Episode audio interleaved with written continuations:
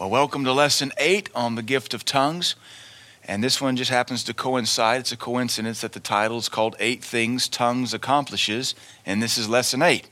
I used to teach this as seven things, and then I found an eighth thing, which just goes to show you that even though you've studied something all your life doesn't mean you've uncovered all there is to it. And so, actually, even in writing this curriculum, I had to go back and tweak it. I said, wait, there's eight things. Well, what other lesson did I write that said there's only seven things? So we're going to look at this. And again, as a review, we've been teaching and studying on the gift of tongues, and we've called it the gift of tongues and not just the baptism of the Holy Spirit, because the gift of tongues includes both the gifts of the Spirit that demand the interpretation of tongues, but also it includes the baptism of the Holy Ghost with the evidence of speaking in other tongues. And so it, we, we're covering both perspectives here, or both aspects of this gift. But this one we want to focus on eight things tongues can accomplish. Because uh, tongues is just like English, except you don't understand it, and it's still going to do the will of God. We understand that tongues, one of the important things about tongues is that the enemy can't understand it, and oftentimes you can't, and that's the way God likes it. Sometimes when we understand things, we run from them, we get afraid of them, or we try to help them. You know, think about Moses. The second he realized he was called to deliver Israel, he got to work right away, killing Egyptians. well, yes, Moses, that is what you're called to do, but not now. In fact, uh, you need 40 more years of training. And so when he waited on God's timing, boy, did he know how to kill Egyptians. He just didn't do one and bury him in the sand, he buried him in the bottom of the ocean.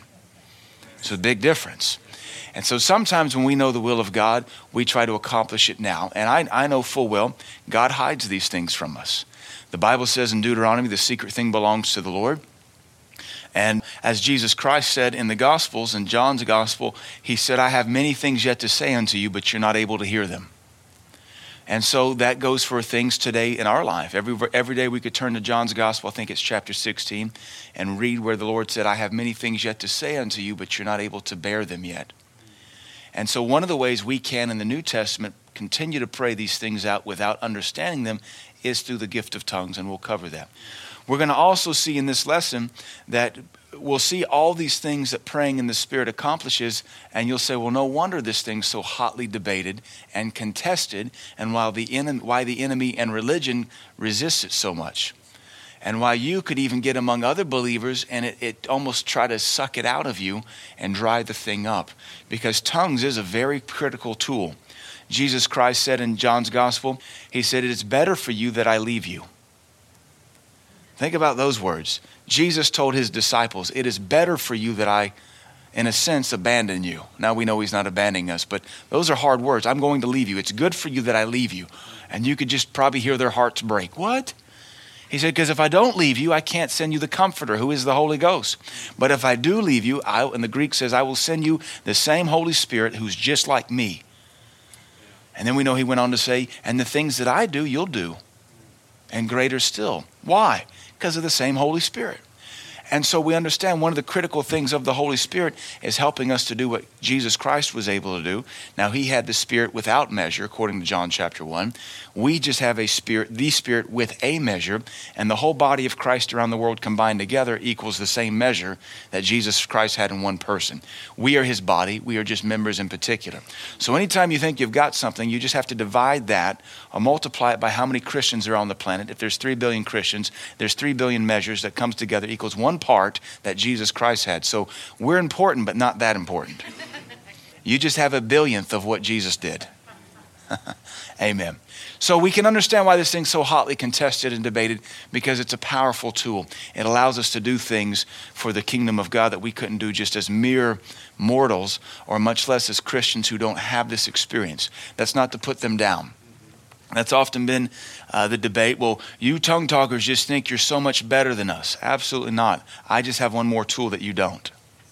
But, and I've said this many times to Pentecostals, you can't think you're better than the Baptists or the Methodists or the Presbyterians. They often have more joy, peace, and stability.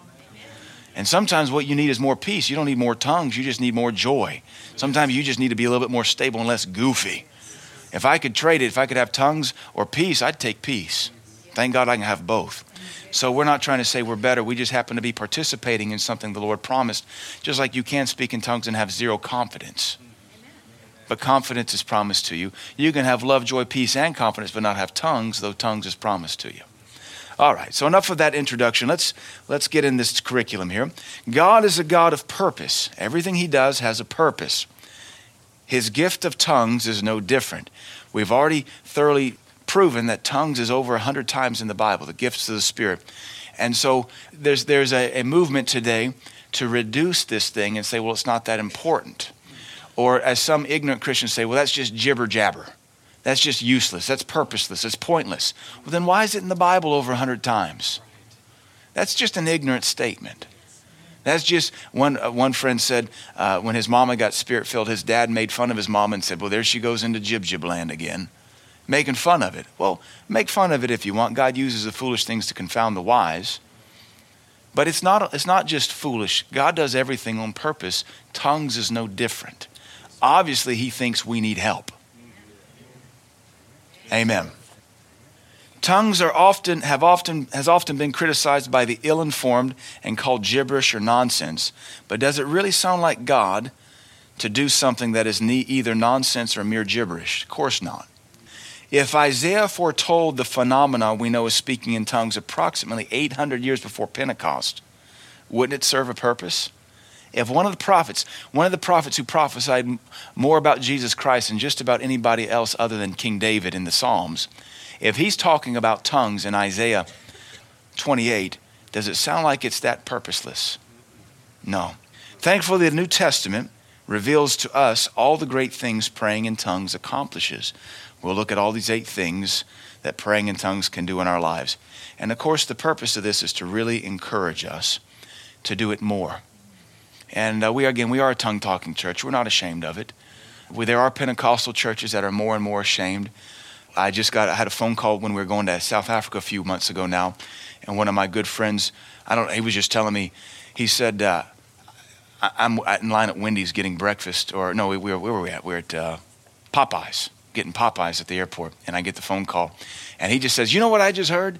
This Pentecostal denomination, just its latest statistic says only 30% of their preachers pray in tongues anymore. It's a Pentecostal denomination. You think 100% of their pastors pray in tongues. The newest statistic is only 30% of them pray in tongues. He said, and of them, only 10% practice it in their church. So, what fraction of that major Pentecostal denomination is still participating, and what makes them Pentecostal? we see the enemy is trying to squish this thing. We want to make sure we stay with it. In this church, we're not ashamed of it. We're not going to back down. As a pastor, I can tell you this uh, it hasn't happened recently, but probably two years ago, there was a strong season where something was trying to tell me, back off, back off. You have visitors. Don't pray in the Spirit. And I'd have to resist it, even in the pulpit, and say, just for that, Sodiste de le banga satalava, custo le pansetete, hila cansoleba. Yeah, take that. Just to do it, like I'm going to obey some unbeliever. Amen. I mean, I've been praying in tongues 19 years now. You can't tell me it's not for today. It's been for me for today and every day for the last 19 years. So let's look at this the two styles of tongues. The Greek word for tongues is glossa and is defined as the language or dialect used by a particular people distinct from that of other nations. It is a language. So when we're praying in tongues, we're praying in a language. The Bible tells us that tongues can be categorized into two styles the tongues of men and uh, or earthly languages and the tongues of angels or heavenly languages. We covered this last week, but it's just a review. Uh, Paul said in 1 Corinthians 13 1, though I speak with the tongues of men and of angels and have not charity, I am become as a sounding brass or a tinkling cymbal. So love is the critical issue here. And we know all Pentecostals, we've known Pentecostals that get into pride over praying in tongues and they don't have any love. And in that case, Paul's saying, what's the big deal? Who cares what you can pray in if you can't pray in love? And as uh, we said, we quoted Reverend Keith Moore. He said he likes to think of this if you don't have love working in your life, even though you are spirit filled, you're just a tinkle, tinkle, ding dong, because you're a sounding cymbal and a, t- a tinkling gong. So then, tongues is the Holy Spirit using both earthly and heavenly languages to speak and declare the will of God through our mouths. There are approximately 6,500 spoken languages in the earth today, and only God knows how many different angelic languages there are. So God has chosen to declare his will out of our mouths using thousands of different languages simply because he can. Doesn't that sound like God? just to do it just because he can. Uh, somebody, when I was in college and way too cerebral and way too, you know, cerebral. Of course, you know, my majors were all sciences, so I was just a bit too cerebral. You, you know, you, you as a college kid who's kind of investigating your, your faith, you get to asking, you know, questions that are sincere heart. I remember asking, well, if we live on planet Earth, why did God make all these stars and cosmoses and galaxies and, and constellations? And one, one teacher told me, because he's God and he can. All right, that settles that. He's infinite and we're finite. Somebody also said, well, if, if, we're, if he's God and he can make us as big as, as big as he wanted to, how come we're only five and a half, six feet tall? Well, the answer is only we say we're five and a half or six feet tall. It's all relative. What if we're five light years tall and a light year is bigger than our five light years? It's all relative. God is infinite. Even if we were a billion miles tall, it'd still be nothing compared to God's infinitesimalness. So, all these questions you can get to scratch around, but as I have learned to say, you're not going to split the galaxy with that dull brain of yours. You're just not going to solve all the mysteries of the galaxy. And as another person pointed out, um, so they said, Well, how do you know there's a God? And the question we always would ask, Well, do you know everything? Do you know 50% of everything? Do you know 10% of everything? Let's be generous and say you know 25% of everything there is to know. And everybody says, well, of course, I don't know 25% of everything. Well, let's just say you do. We'll be generous. Don't you think in the other 75% of everything that you don't know, there's room for God? And that usually shuts them up and they walk away and go to hell or do whatever they're going to do because they've got their mind made up. God allows us to pray in all these different kinds of tongues simply because He can. Why did He make trillions upon trillions of stars? Genesis 1 tells us for signs and seasons, so you can know what time it is on planet Earth. Did you know that our watches and our clocks that are called atomic clocks are set by the movement of the stars? That's pretty, and that's more accurate than the, the megahertz frequency of a vibrating quartz crystal with an electronic current running through it. We set the atomic clocks to the movement of the stars because Genesis 1 says, and the stars and the moon he gave for times and seasons. Simply because he can. Why do we pray in tongues? Because we can. Because God said so. Haven't you ever said that as a dad? Because I said so. Lydia is now in that phase. How come? Because I said so. And you know what? That's all I feel like telling her. Because any explanation is way beyond her three year comprehension. How come, Daddy? Because I said so. And maybe when she's 15, I'll explain a little bit more. Amen. And maybe when we get a little bit older, he'll explain a little bit more to us too. Because he has yet many things to say unto us, but we cannot yet comprehend them. All right, here's number one of the eight things. No particular order here. But here's the first thing you actually see tongues do, does in the whole New Testament it declares God's wonderful works. Praise God. One of the every once in a while, what are you what are you saying when you're praying in that there jib jib language?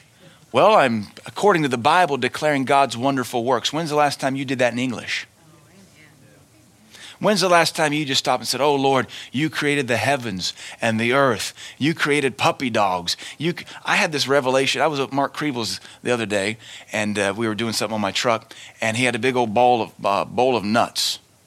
And I said, Can I have some nuts? He said, Sure. So I sat there and I started cracking nuts, you know, like almonds and walnuts and chestnuts and some nuts. I didn't even know what they were, but I thought, well, if they're in the bowl, they got to be edible. So I was cracking them open. And I was, I was, I had like an epiphany. I said, God made nuts, and I can eat them, and they taste good, and they grow on trees, and the squirrels can eat them. And I said, Mark, how did these evolve? if we believe in evolution. I mean, really, how does a tree say, I'm going to grow a thing called a nut, and I'm going to get the recipe right so that it can produce both a tree or feed a squirrel or a human being? And I just sat there and in my heart I said, Lord, you are so wonderful. You made nuts. I mean, I didn't say it with my mouth because, well, Mark's half crazy anyway. He'd think I was even as crazy as he is. But I just, I said, Lord, you are wonderful. You made nuts, and I can sit here and eat them, and I like them. And you made a tough outer shell, and it's all a design. Praying in tongues, one of the things it does is it declares God's wonderful works, which we don't do enough in English. We're too busy declaring our wonderful works. But the first thing the Bible tells us is that praying in tongues declares God's wonderful works.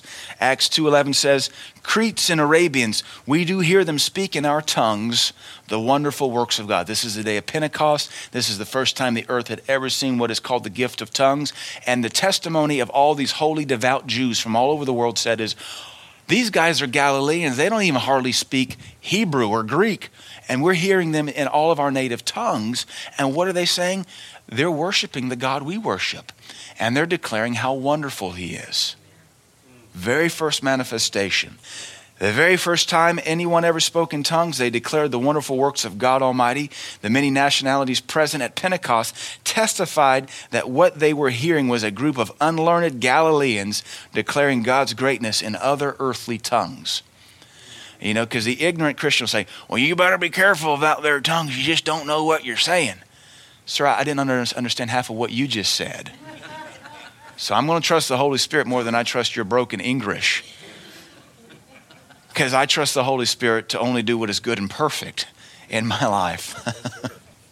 Evidently, if you read the first couple verses, uh, verses of chapter 2, at least 16 different languages were represented that day, all simply worshiping God in another language by declaring his wonderful works. So that's the first thing tongues does as represented in the scriptures and the chronology of the Bible, declare God's wonderful works.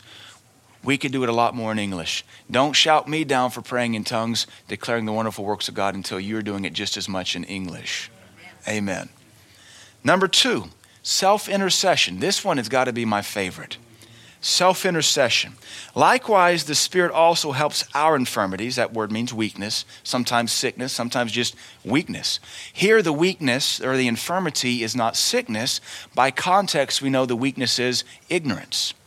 Likewise, the Spirit also helps our weakness, for we know not what we should pray for as we ought. So, what's the weakness? Knowledge. We don't know how to pray for as we ought. So, okay, how does the Spirit help us in this weakness?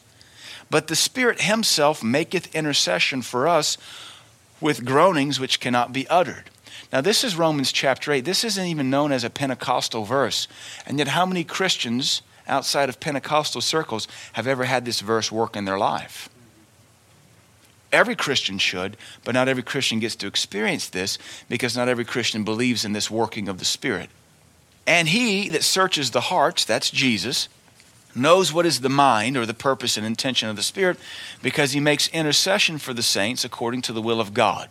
Now, I always like to point out in this verse there you have the entire Godhead Jesus, the Holy Spirit, and the Father working. That verse right there proves we have a Trinity, along with about 40 other verses that prove we have a Trinity.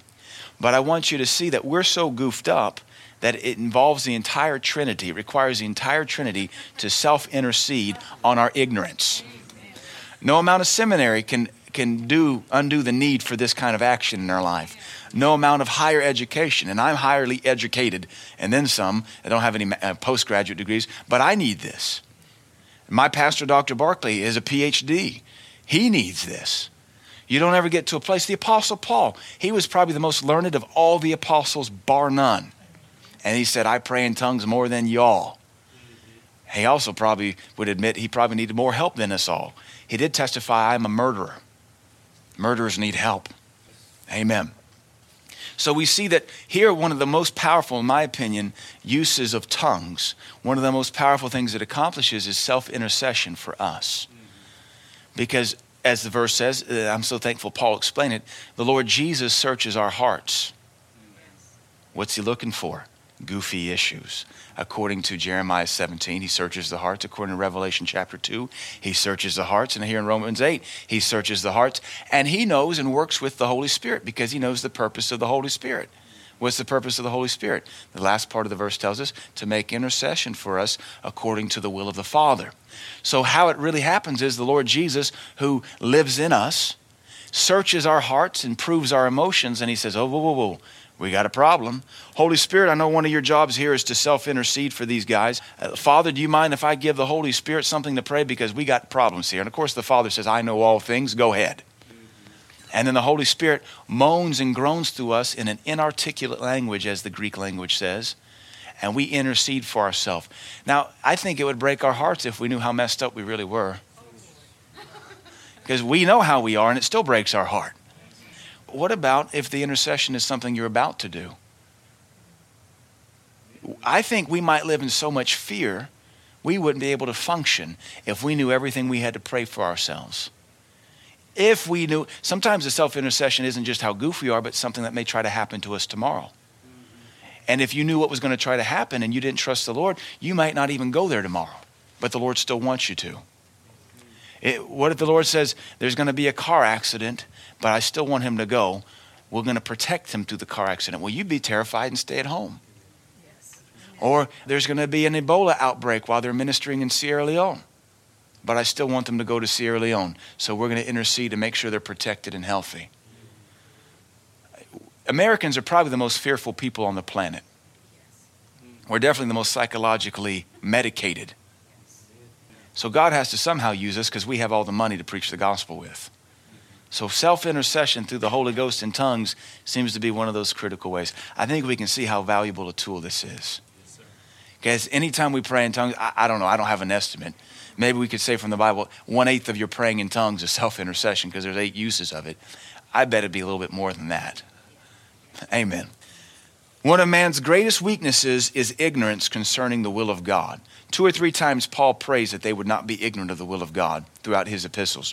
Consequently, if left to our own knowledge and understanding, we would not be able to accurately pray out the plan and will of God.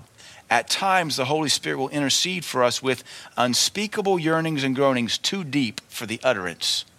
That's what the Amplified says. This type of self of deep self-intercession involves the entire Trinity. Jesus searches our hearts, revealing it to the Father, who then gives orders for the Holy Spirit to intercede on behalf of you and me through our own mouths in order to keep us in the will of God. Amen. Hallelujah for that. I've got many stories. You've got stories of people, even in your, our own life, out of the will of God, but yet still praying in the Spirit, knowing I'm getting myself back in line. I'm getting myself back in line. I know when I'm under the most attack, I'll literally walk around and groan within myself. And, and you know, my wife will look at me, You okay? I'm all right. Holy Spirit's just helping me. And just walk around just, oh, go, go, go, go, go, go, go, go, rap, just groaning, trying to work this thing out. The Bible says Jesus groaned in the Spirit. The Bible says Paul groaned in the Spirit. Aren't those two great role models? Amen. Our next thing, and this is one of my favorite, this is the one we'll probably settle on for more time than any of the others, is we speak mysteries. The third thing the Bible lets us know tongues accomplishes in our life is mystery speaking, speaking out mysteries. Uh, Paul said, 1 Corinthians 14, 4, he, excuse me, uh, 1 Corinthians 14, 2, for he that speaks in an unknown tongue speaks not unto men. Very clearly there, when you pray in tongues, you're not speaking to men. So why do you need interpretation? Unless, of course, it's the gift of the Spirit that requires it. But unto God. So there's a, now, now think about that. Now, this is kind of a, a side note to last week's lesson. There is a time when you pray in tongues, and it is for men. Right? 1 Corinthians chapter 12. That requires interpretation. But here Paul clearly is distinguishing a different kind of tongue that he very clearly says, when you do this, you're not talking to men. So if you're not talking to men, why is there need of an interpretation? There isn't. So either that or Paul's schizophrenic and the Bible contradicts itself, which we don't believe either. So when you pray in tongues, you speak not unto men, but unto God, for no man understands him. Howbeit in the Spirit, he speaks mysteries. So, very clearly here, one of the things we do when we pray in tongues is we speak mysteries. What is a mystery? The Greek word is mysterion, hidden thing, secret, a hidden purpose or counsel, a secret will used of God, the secret counsels which God, which govern God in dealings with the righteous, which are hidden from ungodly and wicked men, but plain to the godly. So one of the things we do according to the Greek when we pray in tongues is we are praying out hidden purposes and counsel. Thank God for that. Hidden hidden things, hidden plans. The Greek word mysterion, the root is the Greek word muse. We've all heard that that's kind of an artsy fartsy beatnik term, my muse. Well, it's almost a sexist term because it means the girl that just sits there and doesn't say anything, right? That's what a muse is, my muse. Just sit there and look pretty. The word muse means without speech, unspoken. So the contradiction here in the Greek is that we're speaking things that are unspoken. Why are they unspoken? Because we're totally ignorant of them. So we can't speak to them. But the Holy Spirit knows them, they're not ignorant to Him. And yet, according to the, the compound word mysterion, they are hidden plans, unspoken plans, and they must be prayed out. If it's the will of God, and according to the Greek it is, it's the work of the Holy Spirit, it has to be communicated. It has to be spoken out. It has to be prayed out. Otherwise, how does the will of God come to pass without prayer? It does not. John Wesley, the founder of the Methodist Church, he said, It seems as though God can do nothing except we, his people, pray it out first. Well, what about the hidden agendas of God? What about the hidden things? They have to be prayed out too. What about for our individual and private lives? We're supposed to do greater things in Jesus Christ according to Jesus Christ. But our, our, our, knowledge is far, far limited. We don't know what Jesus Christ knew. He was Christ. We can barely have the mind of him. So we are given this thing called the gift of tongues to pray out these unspoken things. And you and I know our understanding is corrupt. Our understanding is American. Our understanding is based on our upbringing. Our understanding is biased based on our cultural slant. Our understanding is biased based on the part of the country we grew up in or the denomination we grew up in. But the Holy Spirit sees through all of that, cuts through all of that, and He can, through the gift of tongues, still pray out what He wants, and we're not going to be able to stop it, which is a wonderful thing. I, I like to use myself for example. I, for the first 10 years of my rededicated life with Christ, I was going to go be a missionary. I was going to go be a missionary. I was going to go be a missionary. That was my heart. You can't trust your heart. It's desperately wicked, incurably sick. Who can know it?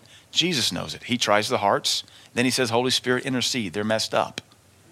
Our dreams and our ambitions are often very selfish and highly American. And yet God still wants his will done. How many Christians have tried to fulfill the will of God in their own knowledge and understanding? Many, and they all fail. And so I wanted to be a missionary, which is a noble cause, but it wasn't the will of God. And so I'm convinced praying in tongues for 15 years, one of the things I kept praying was the hidden agenda of God, which is what the Greek calls it. You're going to be a pastor. You're going to be a pastor. You're going to be a pastor. You're going to pastor in Grafted Word Church. You're going to move back to Cookeville. Well, if I'd have known that, I'd have probably kicked and fought and said, Not Cookeville. Can anything good come of Cookeville? Not Cookeville. I'm bigger than Cookeville. This is the smallest place I've lived in my whole life. I was glad when they said, Let us depart from this town. Because that's that was my cultural slant and bigotry, having been raised in bigger cities than Cookeville. a little bit more educated cities than Cookeville is my bias. And if I had trusted in my own intellect and insight to fulfill the will of God, I'd probably be dead because I was headed to Sierra Leone, where everybody's still dying of Ebola right after the last genocide of blood diamonds cutting hands off of people. So I thank God that as a Baptist, I got spirit filled and spoke in tongues, and I have two healthy arms and no Ebola, and I'm pastoring the will of God. You ought to be doing the same thing too. I'm convinced you can disagree with me, but my personal doctrine says you'll never fulfill the will of God without tongues. Otherwise, why would you need it? Jesus, one of the things Jesus Christ said was, "If I don't go, you can't have it, and it's better for you to go that I go, so you can have it." I really wonder how many Christians will get to heaven and they will have done their best, but their best is not the Holy Ghost's best. We forget that we've been given the Holy Ghost to help us. Now, many churches try to help the Holy Ghost. They tell him when he can and can't operate, how he can and can't do things. And they say, you know, Holy Ghost, I don't know if you got our memo or our doctrinal statement. You don't do that anymore. Holy Spirit, did, did you not know in our cemeteries, I mean, seminaries, we, we're fully convinced you don't manifest like this anymore. So what are you doing? And the Holy Spirit just says, well, I'll go where I needed.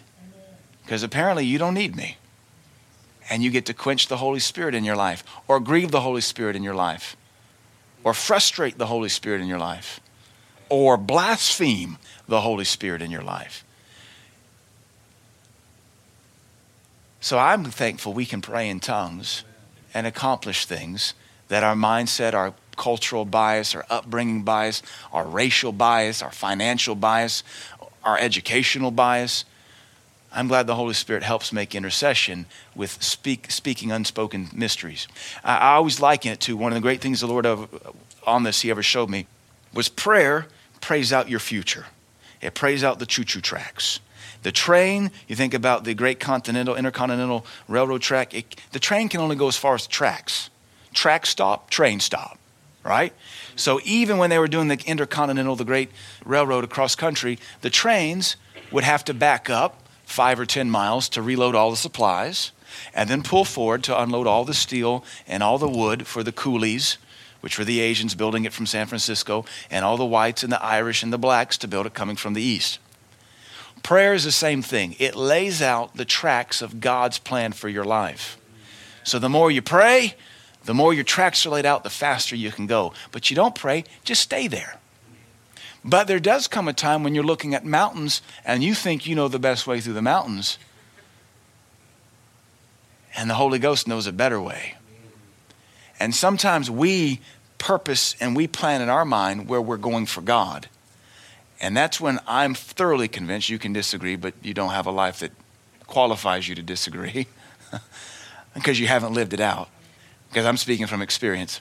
You're convinced you're going this way, and in tongues, the Holy Ghost is praying out your tracks over this mountain, down in this valley, through this mountain, on the top. Oh, you're going to enjoy the top. Just trust me when you get there. Why would you go over there? It's not even the will of God for you, but you're convinced it is, so that's the direction you march. That's what praying in tongues, one of the eight things it does for you. It gets you where you're supposed to be, irregardless or regardless of your ignorant thinking and your ignorant little, as I call it, possum holler dream for your life. Because whatever you and I dream for our life, it's limited to where we were raised. Amen. It's limited to our upbringing. And God just has bigger. It is very clearly from this text that at times, as the Holy Spirit gives the utterance, we must declare mysteries, hidden things, secrets, hidden purposes. These are mysteries to us, not to God. God knows everything. So it must be prayed out Otherwise, you'll not fulfill it. I am convinced beyond a shadow of a doubt, if I wasn't spirit filled, a tongue talking Christian, that I would have ended up in Africa prematurely and dead. I even told the flight guy when I was rebooking my flight out of the Philippines to come back home. He said, "You're in the military." I said, "No." He said, "Well, why don't you feel? Why don't you want to go to the Philippines?" I said, "I don't feel good about it." He said, "What were you going to go do?" I said, "I was going to be a missionary." He said, "Wait, wait. You're going to be a missionary, but you don't feel good about it? I said, I feel horrible about it. I have no peace. He said, Well, that makes no sense. I said, Well, that might be why there's so many dead missionaries, because they're never meant to be there in the first place. I was about to be one of them. But thank God, the Holy Ghost had, I'm convinced for 10 years, the second my heart went this way, the Holy Ghost started praying me that way. There's no sense in praying for things you're not goofed up in. Amen. We could almost say, in some regards, this ties into the self intercession too. But these mysteries also include good things, things you have no idea about. And God has to get you there. You do realize if, if we were left to our own devices to serve God, we wouldn't serve Him. If it were up to us, we wouldn't serve God because flesh doesn't want to. I, I, have a new maxim I just coined uh, that most Christians want to serve a God they don't have to serve. Because when you serve God, you don't just come to church once a week. You don't just give God your spare change, you give Him everything. So many Christians, they're still looking for their Jesus to serve that they don't have to serve, because that way they can still stay an American. The Bible tells us our father of faith, Abraham, he looked for a city whose builder and maker was God. He sought his true country the Hebrew says his mother, his fatherland, not his motherland. Humans say the term motherland. He called it in the Hebrew my father's land. Before they saw God as a father. So we tongues helps us to achieve all of these things. Self edification. Got to move here. One of the things we do in tongues is we edify ourselves. 1 Corinthians 14 4. He that speaks an unknown tongue edifies himself, but he that prophesies edifies the church. Tongues is not spoken down on is just saying two different terms, types of edification. Jude 19 and 20 says, These be they who separate themselves sensual, having not the Spirit, speaking of the heretics in the previous 19 verses. But you, beloved, building up yourselves on your most holy faith. The Hebrew, the Greek word says edify, edification. Uh, a tower is called an edifice, a strong tower. Uh, another term is called an edifice. Built up This is what we do praying in the Spirit. He says, Build yourself up on your most holy faith, praying in the Holy Ghost. I've never met a non tongue talker be able to explain that using your known language. You can't explain that. It has to be a tongues thing. Self edification is an extremely vital part of the Christian walk. We won't always have someone around us to encourage us, right? What are you going to do at 2 a.m.? But with tongues, we can always encourage ourselves. Praying in tongues is one way, not the only way, but it's one way to build yourself up. Pray. What? You mean praying in tongues? One of the things we do is pray? Yeah. That should be an obvious one. 1 Corinthians 14, 15. What is it then? I will pray with the Spirit. So, one of the things we do in tongues is we pray in the Spirit. Now, there are seven types of prayer according to the New Testament there's travailings, there's intercessions, there's petitions, there's supplications, there's giving of thanks, there's praise, there's a lot of them. So, this one just kind of covers everything. We don't know. Sometimes when we're praying in tongues, we're just supplicating. Sometimes we're praying in tongues, we're making petitions.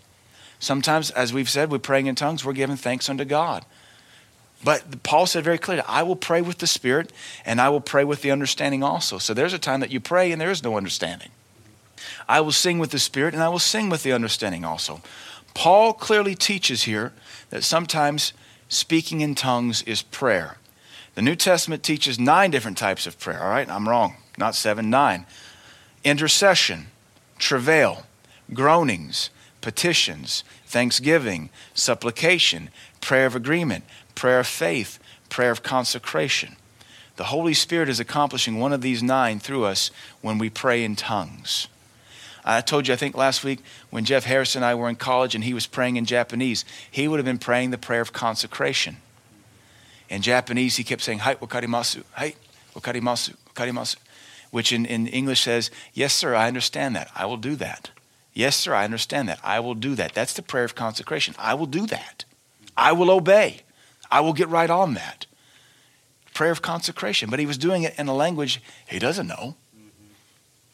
And so we were just praying, just on a Friday or Saturday night, just hanging out, praying in tongues. And he was consecrating him something to the Father, mm-hmm.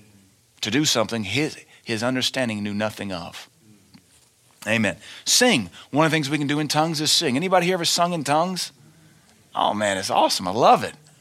It's fun.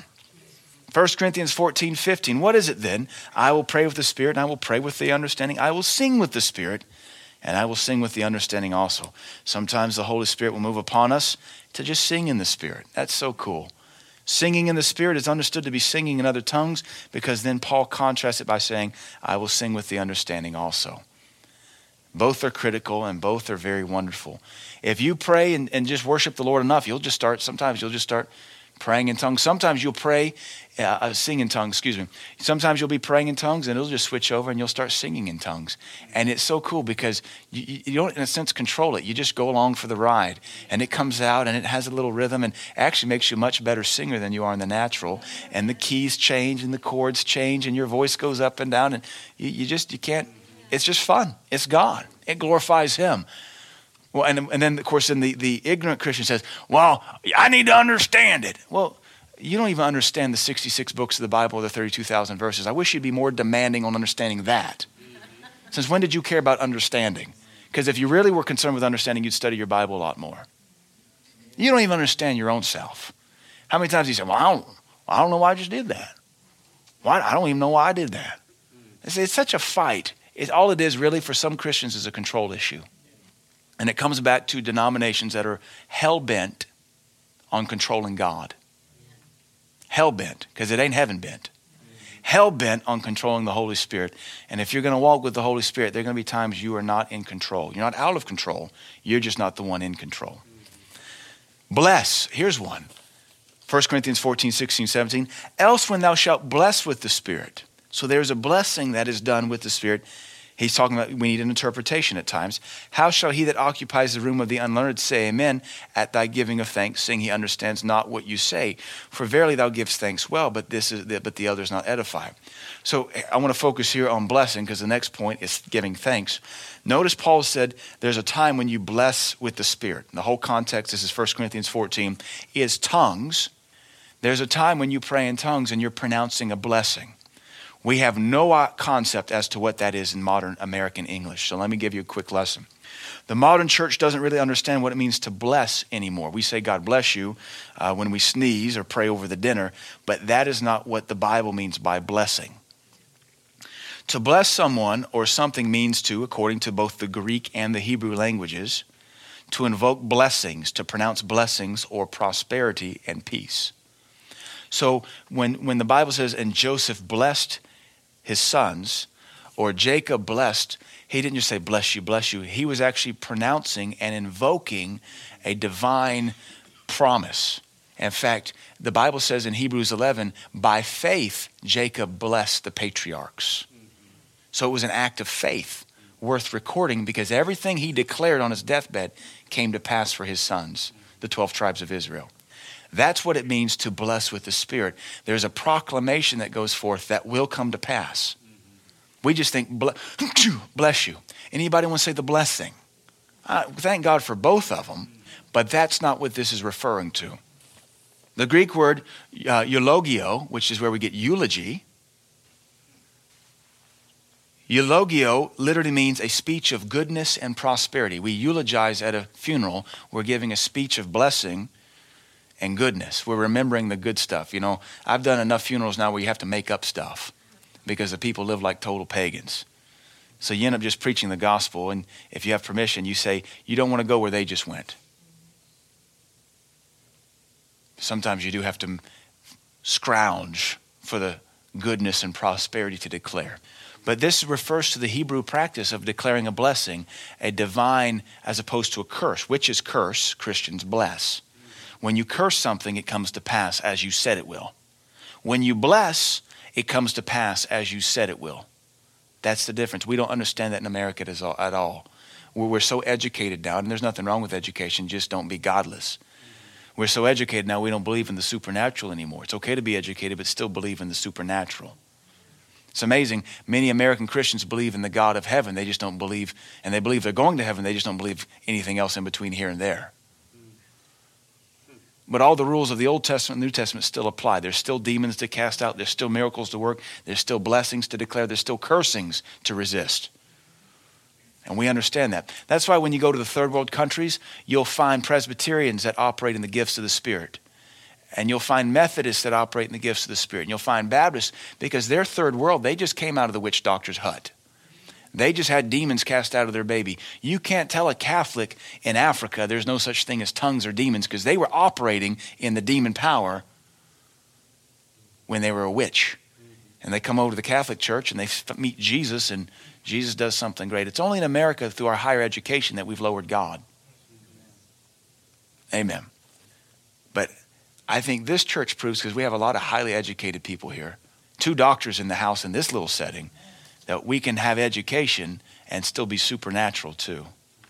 Really, the reason I'm teaching this lesson is to help us resist and repel all this psychological, humanistic reductionism of the Bible that is preached as gospel in many churches today. Any denomination that's going to promote homosexuals into the priesthood and the pastorship has lost God. Amen. And almost every major denomination in America is now marching that direction if they haven't already arrived. The Episcopals ordain homosexuals, the Methodists ordain homosexuals, the Catholics are marching that direction, the, uh, the Church of Christ, not local, but other Church of Christ. Most of these, the Baptists are one of the few repelling, the Pentecostals are one of the few repelling, but it's, always, it's, where it's, it's where it's all marching. And we're seeing a lot of these churches split. So not even among the Episcopals, you have the Catholic, uh, excuse me, the conservative Episcopals, you have the Pentecostal Episcopals, and then you have the homosexual Episcopals. Same with the Methodist Church, it's being split. Same with the Presbyterian, you have the PCA and the PCUSA. And it's all along homosexual lines and the degradation of the word. Reductionism. Amen. A few more to go here. So then, sometimes praying in tongues is the Holy Spirit invoking a blessing upon us or whoever we may be praying for. Giving of thanks. Here's the last thing, the eighth thing we do when we pray in tongues. 1 Corinthians 14, 16, 17. Else, when thou shalt bless with the Spirit, how shall he that occupies the room of the unlearned say amen at thy giving of thanks, seeing he understands not what you say? For verily thou givest thanks well. Sometimes when you're praying in tongues, you're giving thanks. And Paul said, You give some good thanks. But the other's not edified. So there's a time when this needs to be interpreted so everybody can know what you're thanking the Lord for. Praying in the Spirit also causes us to give thanks well. Sometimes thanksgiving is what the Father wants to hear from us, so He tells the Holy Spirit to pray thanksgiving through us in unknown tongues. It all sounds the same to God. Again, having to always have an understanding is really just trying to control God. God gets it all. So the understanding is only for our benefit, not God's. He gets it all. The thanks, this giving of thanks also works to build us up.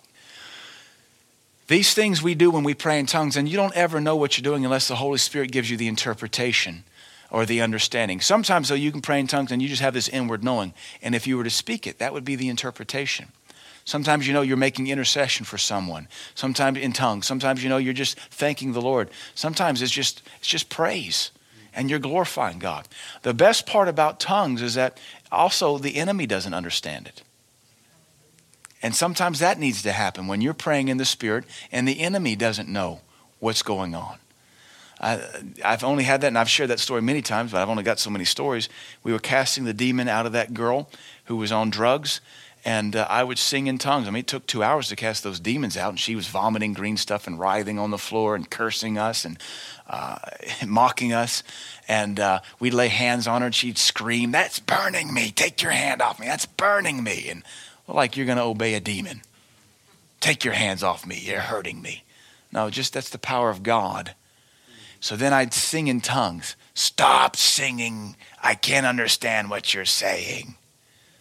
Well, you sound like some denominational friends of mine. Now I know where they got it. If a demon possessed woman is telling you to stop praying in tongues because they don't understand it, do you obey? No. You pray in tongues all the more because it's working.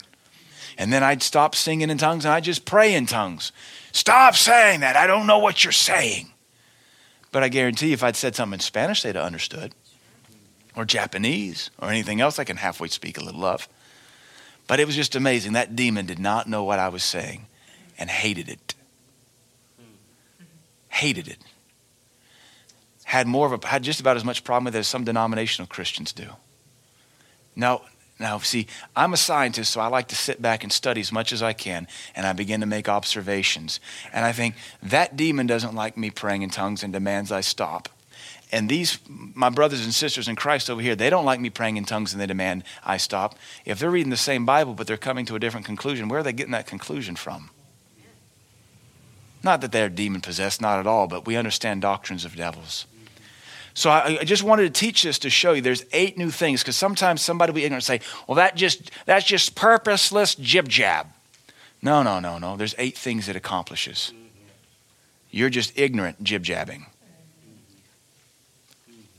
Final section. Final observation. In accordance with Romans 8:26, the Holy Spirit does really help us. We are fully capable of interceding, giving thanks, singing, etc. in English. But apparently, there are times we need his help. He amplifies our abilities and brings help through the means of tongues. So thank God. The help doesn't always come the way we want it to come, but thank God it always does come. And I think this is eight lessons. There's one more. We have very thoroughly established this doctrine using more scriptures than some Christians will read in a year.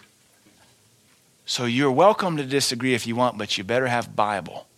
If you don't have Bible, then it's your thoughts trumping God's thoughts, and that ain't going to happen.